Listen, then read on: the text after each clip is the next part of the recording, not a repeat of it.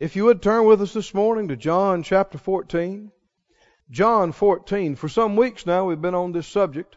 We're calling now Seeing Jesus. Seeing Jesus. We can see Him by faith. We can have a greater revelation of Him in this life and see Him clearer. And then also soon and very soon we're going to see Him. Yes. You know, it won't be long. Won't be long. I don't care if you live another 75 years or 100 years or whatever. Won't be long. It'll come, it'll go, just like that. And next thing you know, you'll be standing in heaven looking at the Master. You'll be seeing Him. Glory to God. And I'm telling you, I'm convinced He's everything you ever thought He is and more. You believe that? He's so good. He's love. He's grace. He's peace. He's joy. He's life. He's everything. And uh, in John 14 and verse, what is it, 22? 21.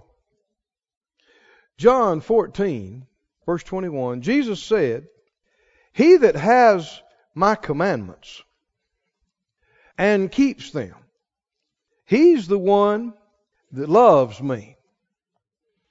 You know, the Bible said the devils believe in God. They believe that He is, of course. But that doesn't help them. That doesn't benefit them. That doesn't save them. And there are people who say they believe in God, but you can tell that He's not real to them. It's cold. It's intellectual. It's not enough to just say you believe in Him. You must love Him. I said, You must love Him. And when you love Him, when you know Him, and you've tasted of His goodness, you want more.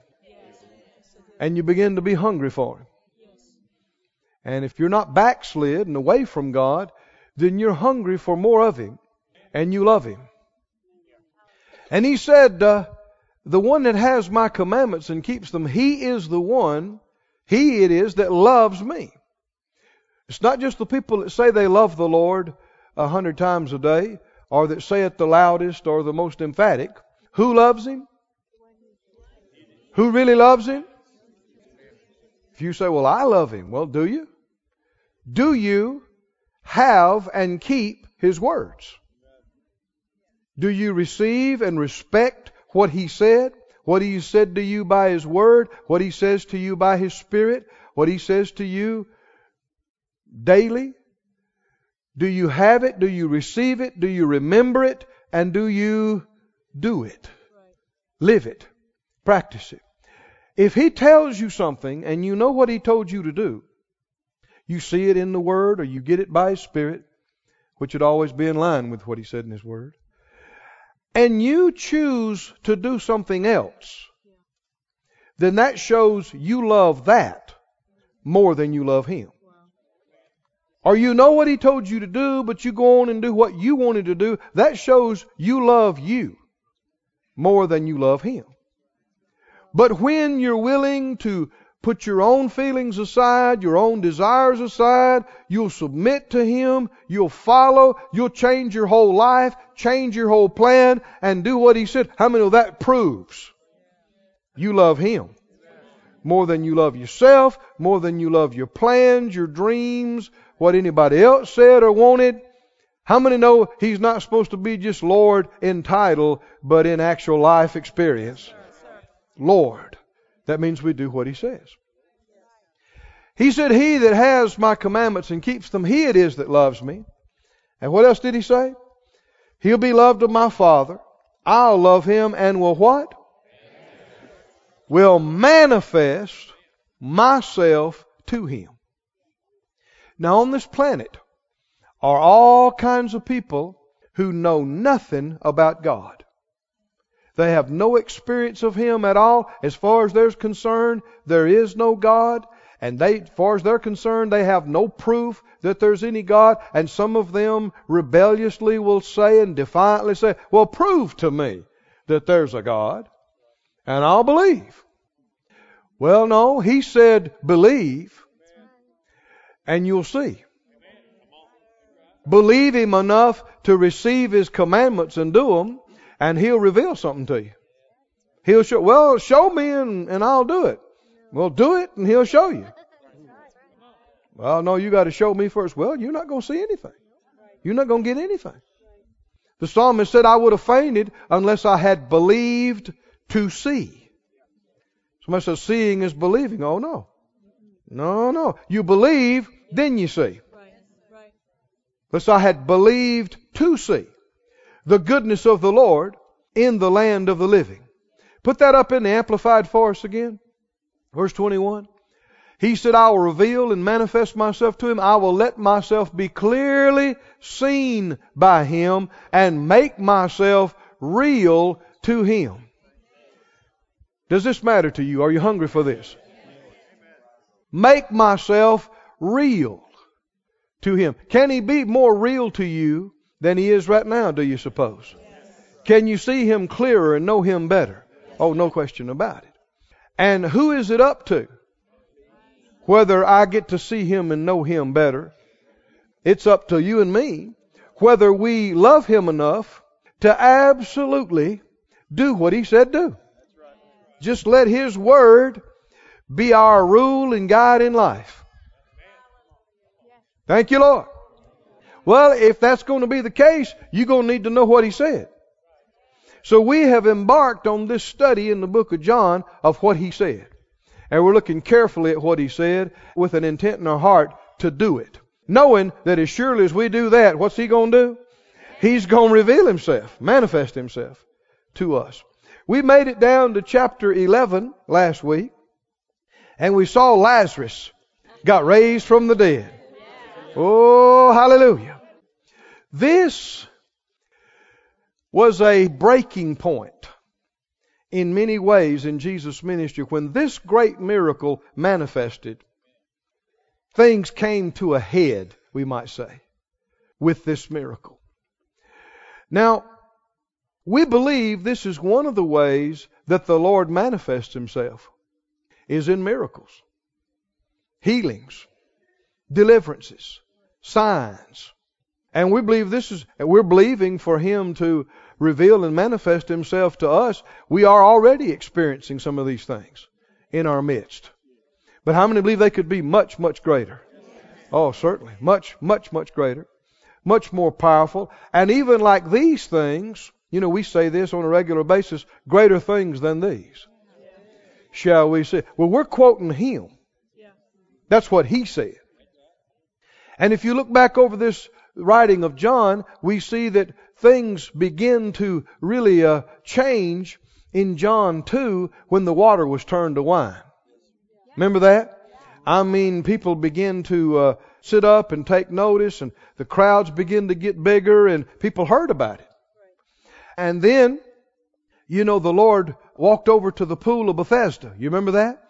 And he ministered to that man that had been bound up for 38 years, and that guy got up and walked away. Hallelujah. And that shook the city. That shook the whole area. The religious leaders of the whole area called this guy in. Well, he went to church there. At their church, and his folks were there. They all knew him. And it couldn't be denied. But they couldn't get it sorted out, so they kicked him out of the church. Now, what was his crime? Come on, help me.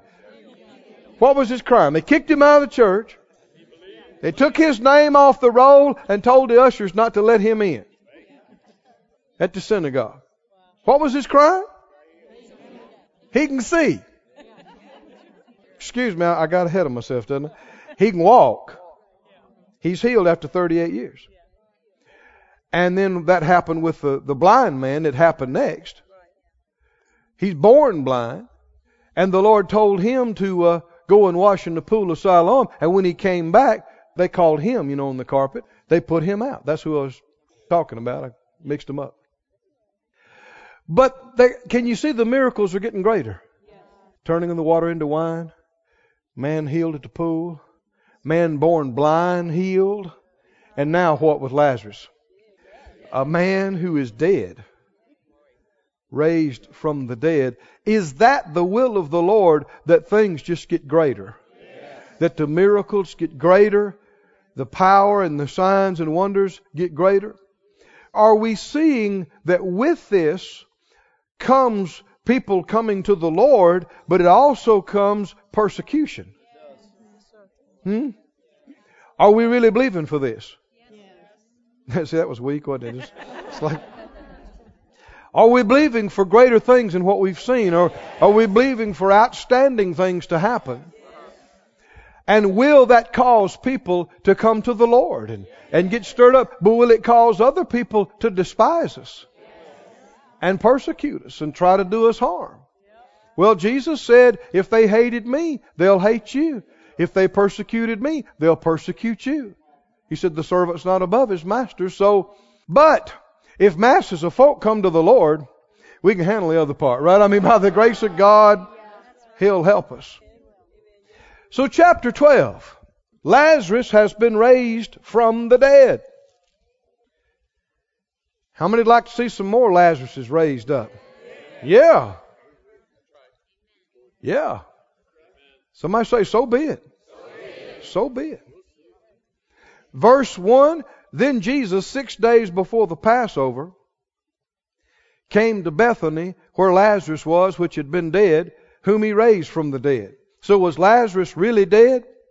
Uh huh. Yep. He had been dead, the Bible said. And now he's been raised from the dead. And there they made him a supper, and Martha served. But Lazarus was one of them that sat at the table with him. Somebody say, Glory to God. This man's body was in the tomb, cold, dead, stiff, and stinking. After four days. And now he's sitting at the table with Jesus, laughing and cutting up, saying, Pass the potatoes. Nothing's too hard for the Lord. Come on now, think about what the Lord had to do. What condition was Lazarus' body in? What condition was his liver in? His kidneys, his lungs, his blood, what condition? Now, he was sick, bad. That's why he died. And then after that, his body got worse. How many know his body is decaying? What did the Lord have to do? What had to happen in that man's body? For him to be sitting there, bright eyed and laughing, saying, Pass the taters.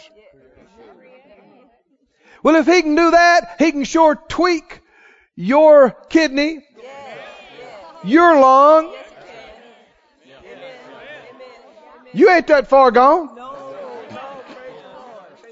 You ain't cold, dead, stiff, and stinking now, are you? Huh? No. God can fix that. God can fix dead. He can sure fix sick or weak or diseased or infected or inflamed or whatever. Somebody say nothing's too hard for the Lord. Nothing's too hard. Well, that means He can sure fix whatever's wrong with you. No question about it. And so Mary, Lazarus' sister, took a pound of ointment of spikenard, very costly. Different ones say it was pure liquid nard, very expensive, and anointed the feet of Jesus and wiped his feet with her hair.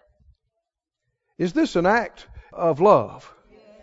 What's she endeavoring to do? Hmm? Honor him. And say thank you. Her brother's sitting up there. Her brother, they, they already had his funeral. He's sitting up there laughing. Is she thankful for what God has done in their family through Jesus? And she's got the most expensive, precious thing she has. And she gladly just dumps it on his feet and takes her hair and wipes off the excess. Why? She's trying to say thank you, isn't she? She's trying to say you're more. precious. She said, "This is the most valuable thing I have, but you are much more valuable to me than this. So here." And Judas speaks up and says, Ah, oh, what a waste. This could have been sold for 300 pence. How's he know exactly what it's worth? He knows to the penny. This could have been sold. We could have sold this and given to the poor. What a waste. Keep reading. This he said, not because he cared for the poor, but because he was a thief. Why does he want it sold? Where's the money going to go when it's sold? It's going to go in the bag. Who's got the bag? He's got the bag. He's a liar. He's a thief. He's a betrayer. What's he showing? He's showing he cares much more about the money than he does the master. And in just a few days, he sold the master out for 30 pieces of silver. And he covered it, he tried to cover it with a phony concern for the poor. The same thing is going on today, friends. People are talking and they're saying all kind of stuff, and what they're showing is they're money hungry. The reason they get so upset about the money is because that's what means the most to them is the money. It's good to help the poor. But it's also important to honor the Lord and to bless your brothers and your sisters. And this is important too. And we don't have to leave off either one. By the grace of God, we can be so blessed, we can do both. We can do both. And so Jesus said, You leave her alone. Leave her alone. Against the day of my burying, she's kept this. But the poor always you have with you, but me you have not always. Much people of the Jews therefore knew that he was there. And they came not for Jesus' sake only, but that they might see Lazarus also, whom he had raised from the dead. So there were people coming into town just to see Lazarus. Because the word has gotten out. But the chief priests consulted that they might put Lazarus also to death. They've already made up their minds to kill Jesus. And now they add Lazarus on the list. They said, you know, he's got to go too. Lazarus has got to go. Kill him. They're making plans to take him out. What was his crime? Help me out. What was Lazarus' great crime against society? when Jesus said, Lazarus, Come forth. He came. How many understand death is not the end? Physical death is obviously not the end because Lazarus was dead. He was cold, dead, stiff, and stinking. And yet when Jesus called Lazarus come forth, he came. So where was he? His body was in there, dead and stinking, but he wasn't in there. And when the Lord called him, he came back from wherever he was and got back in his body. And the Holy Ghost power did a number on that body, fixed his kidneys and his liver and his lungs and his blood and everything else that had been laying there decaying, fixed it, I guess, in a moment, in a twinkling of an eye. And he come a bouncing out of there. Huh? And now he's saying, pass the taters. And the Pharisee says he's got to go. He has got to go. Why? Because his very presence messed up their doctrine. Just him sitting at the table, just him coming to town, grieves them, vexes them. Because people come up and say, You Lazarus? Yeah. You from so and so? Yeah. You the guy that was dead? I was dead. No, we ain't talking about a coma. No, we're talking about dead, dead, stinky dead. Dead for four days. Well, he ought to know he was there. And you've been you were raised from the dead, raised from the dead. People were coming from other towns. They were coming from other places, and the Bible said because of him, many believed. Oh, that's what it said right here. The chief priest consulted that they might put Lazarus also to death because that by reason of him, many of the Jews went away. Went away from what? from them. They're cold, dead churches. Huh? Went away from them, left them, and believed on Jesus. They were losing people. And how many know that all of them should have went away? The leaders should have left themselves. they should have left their own group. Everybody should have come over. But a lot of people are not, no matter what they see, no matter what they hear, no matter how real they know it is, there are people that will not. Now, we are believing God for some things. Do you want to be like Lazarus? Do you want to have such great things happen in your life and such miracles happen in your life that the Lord uses you to bring people to Him? Are you hungry for that? Would you say, Yes, Lord, use me? Use me so that people that hear you and see you know come to you and go, Is it true? Is it true? Did that happen in your life? You go, Hey, hey I was there. I was, I saw it, I heard it. It happened to me. Do you want God to use you for people to come to Him and get saved and people to be brought back to the Lord just by seeing you and being around you? Can God use you that way? Yes, sir. Do you understand also though, if that's true, if your life is powerful enough in that way, there'll be others that'll hate you.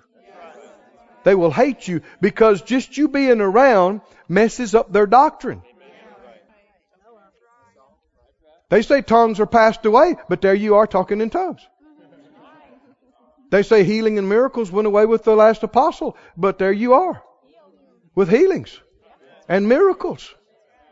Now they either have to admit that they've been wrong and their denomination has been wrong and all their teachers have been wrong, or they got to get you out of the way. Well, I want to be with Jesus. Don't you? I want to identify with Him. And if people are coming to the Lord because of the reality of God they see in my life, it is well worth any persecution that you might endure. I shouldn't say might, that you will endure. So be it.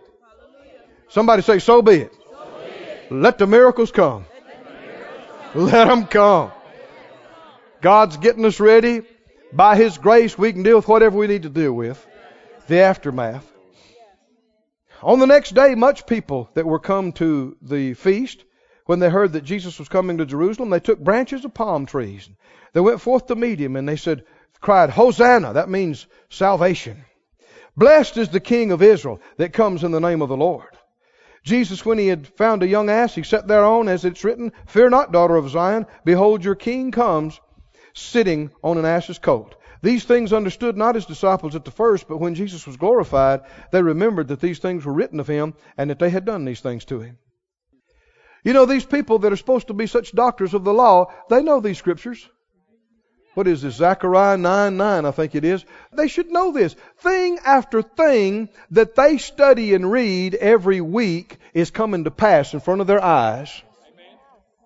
And they should know this. They should recognize this. But they don't want it to be that way. Because they want to be the big shots. They want the attention. And Jesus is getting the attention. So when you come face to face with light and it shows you up as wrong, you only got two choices. You can humble yourself and repent. Repent means change. Or you will harden yourself and resist it. And if you do so, it leads to destruction. The people, therefore, that were with him, when he called Lazarus out of his grave and raised him from the dead, they bear record. So there were a bunch of people there that saw Lazarus come out of that tomb. And they were all testifying. People were saying, is it true? Is it really true? And God said, I was there. I saw it. And they were telling it. For this cause the people also met him, for they heard that he had done this miracle. The Pharisees therefore said among themselves, Perceive ye how you prevail nothing? Behold, the world is gone after him. you can hear the frustration of the devil in this phrase. He's saying, It ain't working. The whole world is going after him. Yes! Yes! See, the devil's trying, you know, I was talking to a friend about this a while back. You know, our country has lost ground. in numerous ways, more than we want to admit. Because leaders have given place and been intimidated by pressure from ungodly people. Some guy, some woman showed up and said, half of your constituents don't want you to do this. They want you to take out the Bible and, and take out prayer and do this. And the truth is, it's ten confused people over in a bar somewhere. Are you listening? It's nothing like half of their constituency. And instead of being a man and being a woman and standing up and saying, well, no, I'm not changing for you. And being bold about their faith, they gave in. And they caved in. And they caved in. And we have lost tremendous ground. It's sad. Because people were cowards and they're weak. The devil tries to do this all the time with the church. He tries to say, oh, you know, we're losing all our young people and, and we're losing this and everything's going to the dogs and going to sin and going to the devil. No, it's not. I said, no, it's not. The enemy wants you to believe that, but let me tell you, there are the largest churches on the earth that have ever existed. Come on, are you listening to me? I'm telling you, people are getting saved by the millions. People are getting back to God. They're getting filled with the Spirit. They're learning about their authority in Jesus. More healings and miracles and amazing things are popping all over the planet. The devil is losing this thing in a hurry. Don't you believe him? Don't you believe it? No. No. Soon and very soon, this whole thing's going to be wrapped up. Have you read the back of the book? It's not close. it's not close. They said the whole world's going after him. And that's exactly right. There were certain Greeks among them that came up to worship at the feast, and the same came to Philip, which was Bethsaida of Galilee. They said, Sir, we would see Jesus. Philip came and told Andrew, and Andrew and Philip told Jesus. And Jesus said to them, the hour is come. See, the word and fame of him and of all these miracles and healings have now gotten out beyond Jewish walls. Here are Gentiles. Can you see this? And it's reaching outside, and they're saying, We want to see this Jesus. They're coming. Now, Jesus did not go to them because he had already said, I am not sent, but to the lost sheep of the house of Israel. You remember that? And he looked at these guys and said, Well, it's here. The hour's come. What does that mean? My course is run. In this respect. Now, you know, it's gotten out to the point to where the whole world is beginning to want to come in and see. And the Lord said, No, that's not my call. I've set the example. I've done what the Father told me to do. Now it's time for me to be the sacrifice. And he was going to leave preaching to the Gentiles and the whole world, to you and me. And that's ongoing right now. But notice he said, The hour is come. How many remember, but prior to this, he said repeatedly, My hour's not come. My hour's not yet come. And we see a, a radical change in the way he dealt with these leaders. The Bible tells us at this point that Jesus went and hid himself. And uh, prior to this, he would stand and look them in the eye and just walk through their midst. You remember that? Some of act like you didn't know that. Go to uh, verse 36. Verse 36, Jesus said, While you have the light, believe in the light, that you may be the children of light. These things spoke Jesus, and then departed and did what? Well, prior to this, when he knew his hour was not yet come, he knew they couldn't kill him.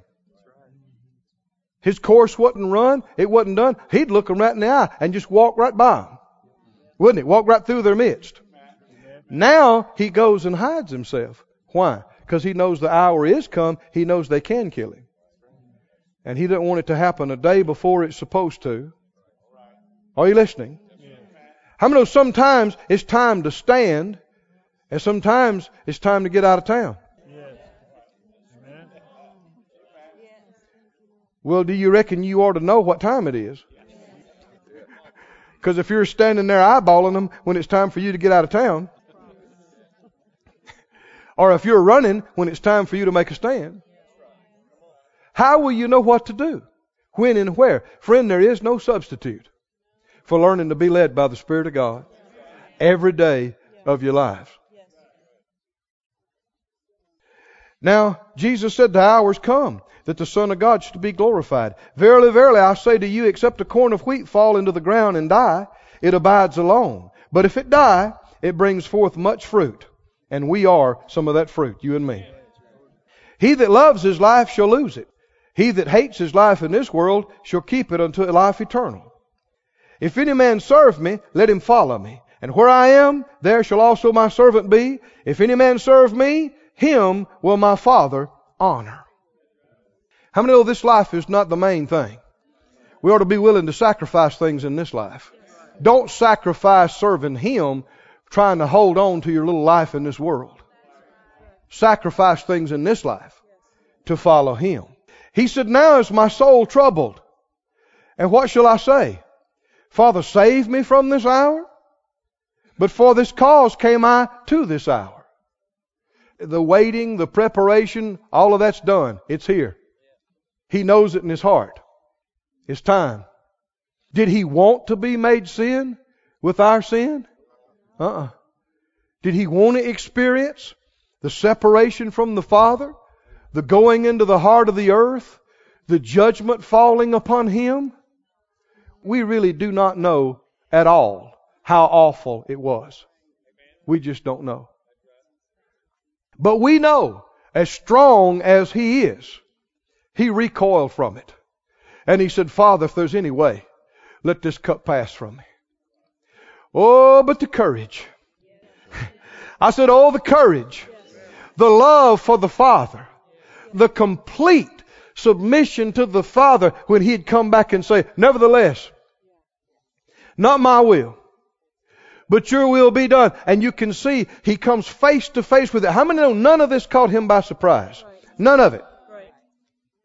He said, No man takes my life from me. I lay it down. In just a few moments, he says, The Son of Man must be lifted up, signifying by what death he should die. He knew exactly how he was going. Didn't he?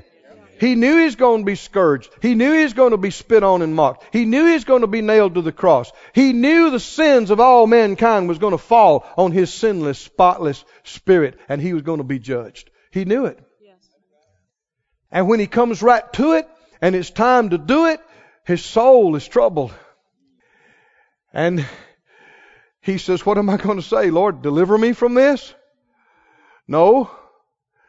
This is why I'm here. This is why I came.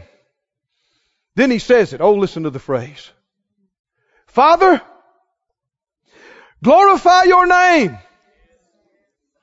Oh, friend, can you hear this? Does this resound in your spirit? What are you hearing?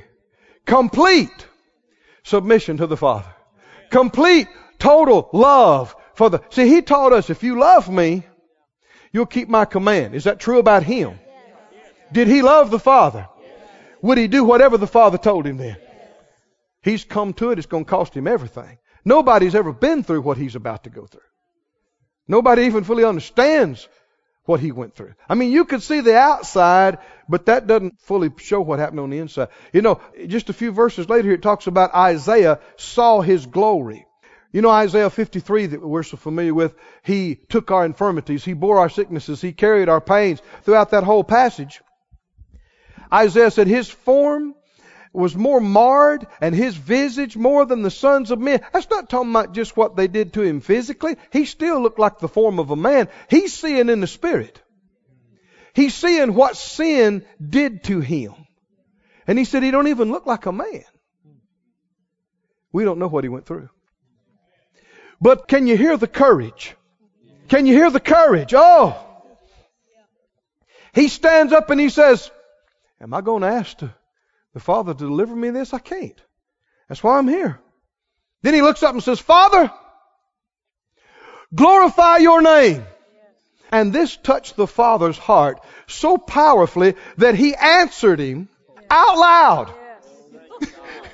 Everybody heard it. Everybody heard it. He answered him out loud. There came a voice right out of heaven and said, I have both glorified it and I will glorify it again. Whew. How many think Jesus is your example? You're supposed to follow him. And though everything will not always be pleasant and easy, you're supposed to stand up and say, God, God, get glory to yourself in me. Whatever it costs, whatever it is, get glory to yourself in me. And the Bible said, the next verse, the people that stood around heard it. They heard it. And they said what? Was that thunder? Others said, No, that's a voice. An angel spoke to him. That was a voice. And a lot of the people said, I think it thundered. They all heard the same thing, and yet they didn't hear the same thing. Is it possible to have a revelation of God right in front of your eyes and not even see it? Yes. To have a revelation of God in your ears. I mean, uh, we're talking about spectacular miracle. God spoke. Everybody heard it. And their conclusion was, it thundered, didn't it? Keep reading. Jesus answered and said, This voice came not because of me, but for your sakes. Now, when a person is mature spiritually, they don't emphasize the spectacular. What would a lot of people have done that have been Jesus? They'd have said, Did you hear that? Did y'all hear that? Did y'all get that on the tape? Huh? Did you get that? Did y'all hear that? They would have made a huge deal out of the audible voice, wouldn't they? What'd Jesus say? He said, That wasn't for me. That was for you. He didn't need it to know the Father had heard him. Or y'all listening to me? The Father was already surreal to him. He didn't need to hear voices and see things to know that the Father heard him. He said, That came for you. And he said, Now is the judgment of this world. Now shall the prince of this world be cast out. And I, if I be lifted up from the earth, will draw all men unto me. This he said, signifying what death he should die. The people answered and said, We've heard out of the law that Christ abides forever. And how you say the Son of Man must be lifted up? Who is this Son of Man? Is it possible to be looking right at him and not know who you're looking at? I guess that's one of the more powerful things that I've gotten out of this series thus far is we've hollered, we've clamored to see and to hear and to know. And the thing is, we are seeing. We are hearing. But not perceiving what we're seeing. Not grasping what we're hearing. Does it make any difference where you're at as to what you hear? They heard the voice of God right out of heaven and said it thundered. I don't want to be like that. How about you? I don't want to have God right in front of my eyes and just walk right by and not even know what I saw. I don't want to hear amazing revelation. Now this is happening at churches, real churches and real ministries and real meetings all over the world. People are hearing God talk. God speaking to, are y'all listening to me or not? God speaking to them through this book. He's speaking to them through His men and women. God is talking and people are sleeping through it, ignoring it, leaving bored, don't even know what they heard. Amen. But a few do. I said a few do. Some do.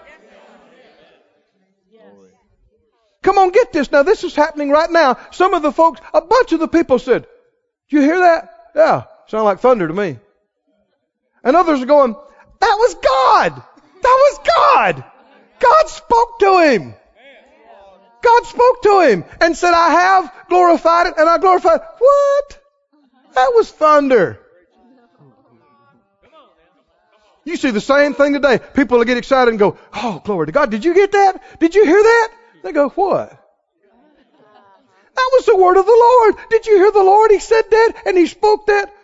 Oh, I don't know. That was so and so's idea, I reckon. I don't know what they were carried on about. Sound like it thundered to me. What do you do with the thunder? ignore it and go on. He said, Jesus said, A little while, the light's with you. Walk while you have the light, lest darkness come upon you. For he that walks in darkness knows not where he goes.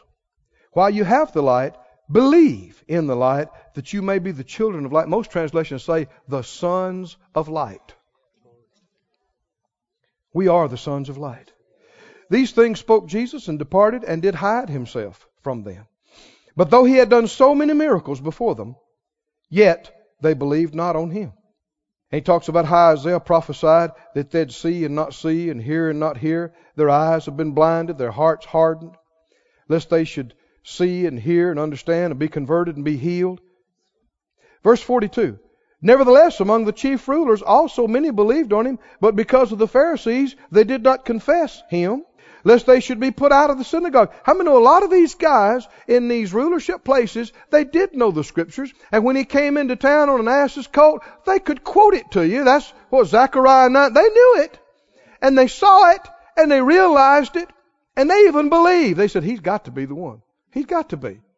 But they wouldn't say it because they were afraid of losing their papers. Are you listening? And they sat there and went along with their plans to kill him and crucify him while in their hearts they knew he was the Messiah. Why? Read the answer. Why? Why? Because what? They loved what? They loved the praise of men. They thought more of what men said and thought than they did God. Is this still true today with many people? Sadly, it is. Jesus said, He that believes on me believes not on me, but on him that sent me. And he that sees me sees him that sent me. Is it true today with those that God really has sent? And really is taught? That was too weak. Is it true if God calls somebody and is saying something through them that you're not just hearing them, you're hearing the one that sent them? If God called somebody and anointed them and, and they're doing what He told them to do, you're not just seeing them, you're seeing the one that sent them. Is that happening today? But people are doing the same thing. Some are seeing it and going, man, this is God. And others are going, ah, it's just some crazy preacher or some crazy child of God or some crazy Christian. He said, I'm come a light into the world, that whoever believes in me should not abide in darkness. If any man hear my words and believe them not, I judge him not. For I came not to judge the world, but to save the world. He that rejects me and receives not my words has one that judges him. He said, I'm not going to judge him. But what's going to, he said, there is something that's going to judge him. The word that I have spoken, the same will judge him in the last day. Jesus is not going on about this audible voice. You know what he's going on about? The Word. He said, Now, this Word is what's going to judge you. I've not, he said, because I've not spoken of myself. The Father which sent me, He gave me a commandment, what I should say and what I should speak. And I know His commandment is life everlasting. Whatever I speak, therefore, even as the Father said to me, so I speak. Are you impressed in your spirit how much Jesus has emphasized this? He said, I can of my own self do nothing. He said, I only say what I hear him say. I only do what he shows me. We're believing for miracles. We're believing for signs and wonders and, and powerful things. But friends, let us never elevate that above His Word. His Word is by far the more important. And what we do with His Word determines whether we're even able to see and discern the other or not. Go with me to Luke in closing. Let me give you this one thing before we go. Luke 16. We said what you do with the Word determines whether you even have eyes to see these other things or not. Whether you would hear that it was God that spoke or whether you would just think it thundered is tied back to what you did with His words previous to that. Oh, can you see this now? People who are already receiving His words and believing on Him without seeing spectacular things are the ones that can discern them when they happen. People that didn't receive the Word Even the most amazing miracles can happen right in front of their eyes, and they'll make excuses why it can't be right and won't even know it, uh, discern that it was the Lord. Look in Luke 16. That's not my idea now, we're reading the scriptures. Luke 16 is the story Jesus tells of the rich man and Lazarus, different Lazarus, I guess, uh, dying, and how that the uh, rich man lifted up his eyes in hell, and he saw Lazarus afar off in Abraham's bosom, and he cried out and asked for uh, water. Let me read this to you in the latter part of this 16th chapter. He said, verse uh, 23 In hell he lifted up his eyes, being in torments, seeing Abraham afar off and Lazarus in his bosom, and he cried and said, Father Abraham, have mercy on me and send Lazarus that he may dip the tip of his finger in water and cool my tongue, for I am tormented in this flame. Is hell real? Is it awful? Is it tormenting? You know, you hear sometimes sinners and people say stupid stuff, you know. Uh, well, I'll see you in hell. We'll party on. We'll do this now. You know, we'll, I'd rather uh, rule in hell than serve in heaven. And ignorant, stupid, stupid stuff. If these people were in hell for 10 minutes, when they got back, when they stopped screaming, they would never make such a stupid joke like that again. Ain't nothing funny and cool about hell. Awful. Awful. Torment. And Abraham said, Son, remember that in your lifetime you received good things and Lazarus evil things, and now he's comforted. You're tormented. And besides all this, between us and you there's a great gulf fixed, so that they which would come from here to you cannot, and they that pass to us from there they can't. Then he said, I pray you, Father, that you would send him to my father's house. Now think about this. Does he remember his life? Yeah, he remembers his family. He remembers, uh, Abraham said, remember in your lifetime. So people say, well, I, we know one another when we get to heaven. Do you know each other now? You're going to be you. You're not going to change. And yes, you'll have your memories. You'll have your mind. Mind's a part of your eternal being. And so he remembered all of this. And so he said, I'd like some water. And he said, we can't come from here to there. And he said, well then, verse 27, he said, I pray thee that you would send him, send Lazarus to my father's house, because I got five brothers, and let him testify to them, so that they won't come to this place where I am. How many know no matter what kind of infidel or skeptic or atheist or agnostic or what they railed about and said in their lifetime, if they died and they're in hell, how many know they would do anything they could to tell everybody on the earth that they confused and deceived, don't come here. Don't come here. Don't do what I did. Don't come here. And so he wants his brothers not to come where he is. He wants them to know the truth. And so he said, please send Lazarus to them. And Abraham said, now get this, verse 29, Abraham said to him, they have Moses and the prophets, let them hear them. Now you're not talking about Moses the man, he had been gone a long, long time. He's talking about the writings, isn't he? And the, he's talking about the Word, the Bible they had. Now we got the New Testament too. But he said, let them hear the Word. Now listen to this. And he said, No, Father Abraham, but if one went to them from the dead, they will repent. Is that true or not? Verse 31 And Abram said to him, If they hear not Moses and the prophets, neither will they be persuaded, though one rose from the dead. He said, No, if they won't hear the word, it wouldn't matter if I sent Lazarus back to them and they saw him, they still wouldn't be persuaded. And this is also prophetic. How many know one has risen from the dead? Hallelujah. The King of Kings, the Lord of Lords, has risen from the dead, and still millions will not believe. But can you see the absolute importance of what you do with the Word? It's the Word. Thank God for these amazing things. I mean, amazing healings and miracles and deliverances and even dead being raised. But that's not the main thing. The main thing is the Word. And what you do with the Word determines whether you can even see or hear or discern any of these other things, or whether all the most amazing works of God will just pass you by and you think it thundered.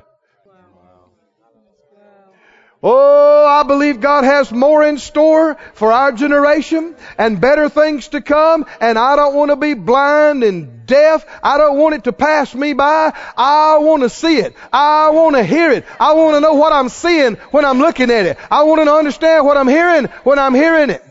What will determine whether I can do that? What I'm doing with His Word right now. Oh, saints, are you with me on this? What you're doing with what you're hearing right now is determining what you'll even discern and see and hear in days to come. Stand on your feet, friends. Hallelujah. I'm glad I'm alive. I'm glad I'm in this time. And I'm glad I'm not just in the dark, but that He has enlightened us and we're becoming more enlightened. We are the sons of light. Sons of light. Glory to God. This ministry has been brought to you today free of charge by the partners of More Life Ministries and Faith Life Church. If you would like to help send this word to others at no charge, you can become a word sender today. For more information, visit our website at morelife.org.